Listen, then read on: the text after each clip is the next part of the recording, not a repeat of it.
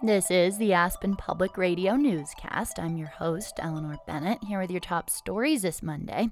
The effort to recall Tony May from his position on the Garfield RE2 school board wraps up at the end of this week. The campaign began in November after May pushed the district to approve the conservative American Birthright social studies standards, which eventually failed. The board voted 3 to 1 in favor of the state standards instead. To recall May, petitioners must collect over 2,300 signatures by Friday. May was serving as board president until he was pressured to step down on December 13th. The Roaring Fork School District held a meeting Thursday night at Basalt High School to discuss the increase in use of drugs and alcohol in local schools and the strategies they could implement to try and address it. Halle Zander has more.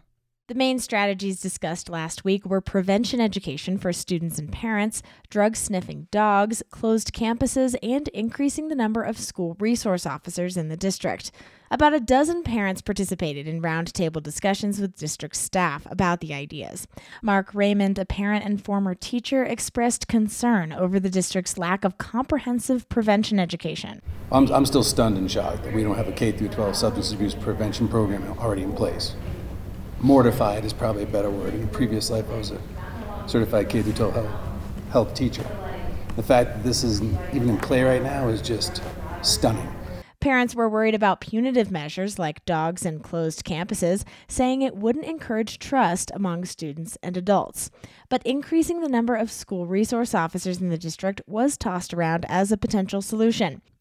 The district will hold another meeting to collect feedback from parents on Tuesday night, and they're also asking students for their opinions over the next two weeks. For Aspen Public Radio News, I'm Halle Zander. The Roaring Fork School Board will also hold its regular meeting in Carbondale on Wednesday at 6:15 p.m. Board members will discuss the district's general fund revenue, vote on an amended budget for this school year, and review various proposed policies and regulations. The board will also hold a private work session to continue talking about its superintendent hiring process.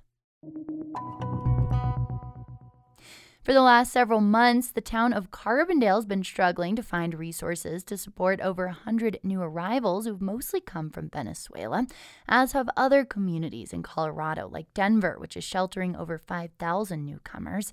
Colorado's congressional delegation says that negotiations on border reform need to include recent immigrants. Caroline Llanes has more. During a press conference on Thursday, the group, all Democrats, said non border states and communities can't be left out of conversations about immigration reform. U.S. Senator Michael Bennet used Carbondale as one such example. Carbondale on the western slope of Colorado, where they worked very hard to house the immigrants that had come there, but have said, we don't have room in our budget to be able to deal with this on our own. And we need to step up. Bennet, along with Denver Mayor Mike Johnston and other lawmakers, called on Congress to set aside partisan differences to pass a deal on security at the southern border. He also said part of the deal needs to make it easier for new arrivals to get work authorization permits, something lots of people in the Roaring Fork Valley are looking for. Caroline Llanes, Aspen Public Radio News. Locals held a rally in Glenwood yesterday demanding U.S. Senators Michael Bennet and John Hickenlooper support a ceasefire in Gaza. The group is called Ceasefire Now Roaring Fork Valley. On Tuesday last week, Bennet and Hickenlooper voted against a resolution for an investigation into Israeli human rights abuses, sponsored by Senator Bernie Sanders. Bennet Hickenlooper and Representative Lauren Boebert have declined to join the 64 members of Congress supporting a resolution calling for a ceasefire. Congress could vote on President Biden's request for additional Israeli military aid funding this week. Pitkin County Democrats held their annual Women's March in Aspen on Saturday. The theme for the march was Bigger Than Roe, referencing the U.S. Supreme Court's 2022 decision to overturn Roe v. Wade. Speakers included Representative Elizabeth Velasco of Glenwood Springs, former Aspen City Councilor Ann Mullins, and Shell Pedregosa, the program director at Response, a nonprofit supporting survivors of sexual assault. The Aspen Daily News reports speakers also included Montrose Mayor Barbara Bynum, who's running for Colorado Senate District 5, which includes Pitkin County.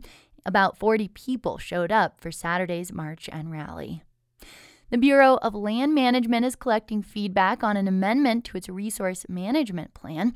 The amendment would change how the Bureau approaches oil and gas decisions, especially when development is proposed near migration corridors and important habitats for bighorn sheep, elk, and deer. Macon County commissioners will consider submitting a comment on the amendment at its work session tomorrow.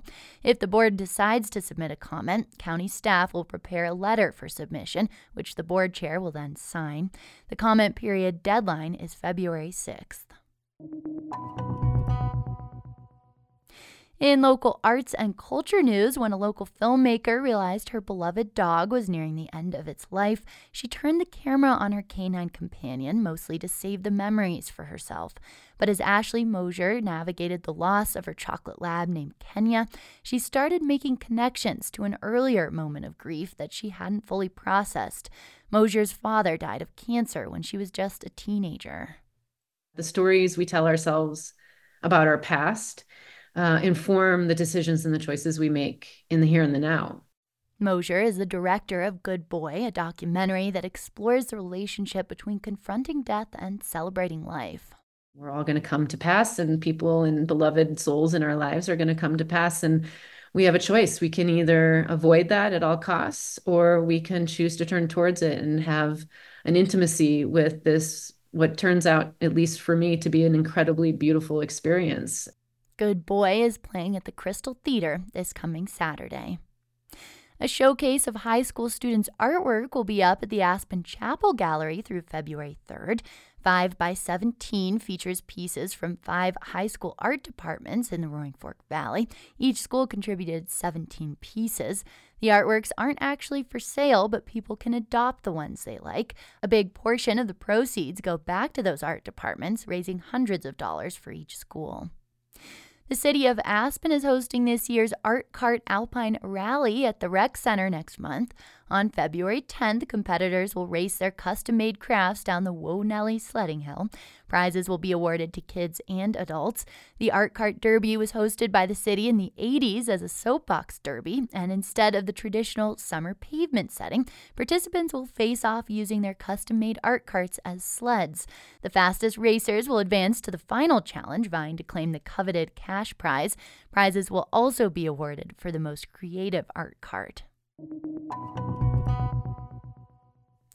In statewide news, nearly all the copies of a small town Colorado newspaper were stolen from the racks on the same day as a front page headline about a sexual assault case.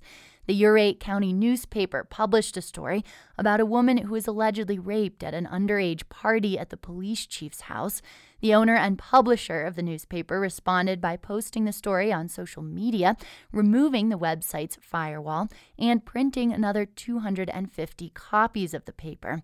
The papers were taken on Thursday morning, and by the evening, someone returned a garbage bag worth of papers, and supporters had donated about $2,000 to the paper.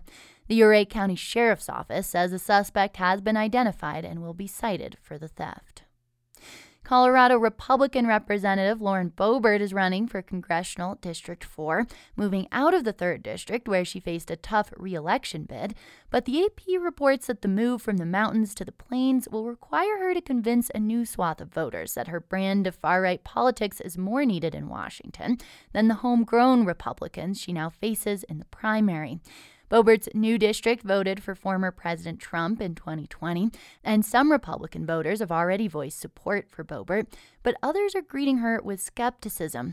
Meanwhile, in the 3rd District, some political experts and the National Republican Campaign Committee think that Boebert's exodus will give more moderate Republicans a better chance to retain the district. And in regional news, the Culinary Union signed what it called a historic five year contract with the big three Las Vegas casinos in November. And it's now negotiating with nearly two dozen smaller employers while also planning for a strike.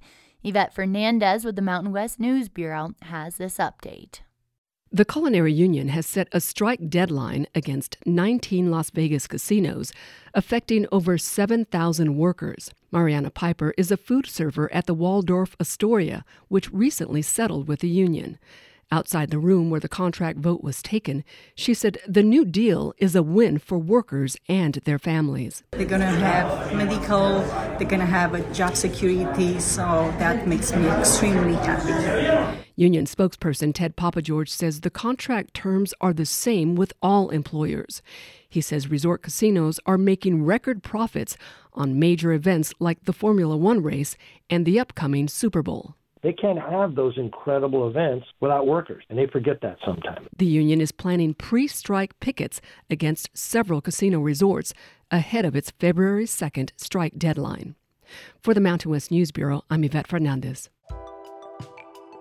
The Aspen Public Radio newscast is produced by our news team, which includes Halle Zander, Caroline Llanes, Kaya Williams, and me, your host, Eleanor Bennett. You can listen to the show every weekday morning on our website or wherever you get your podcasts. Thanks for listening and see you next time.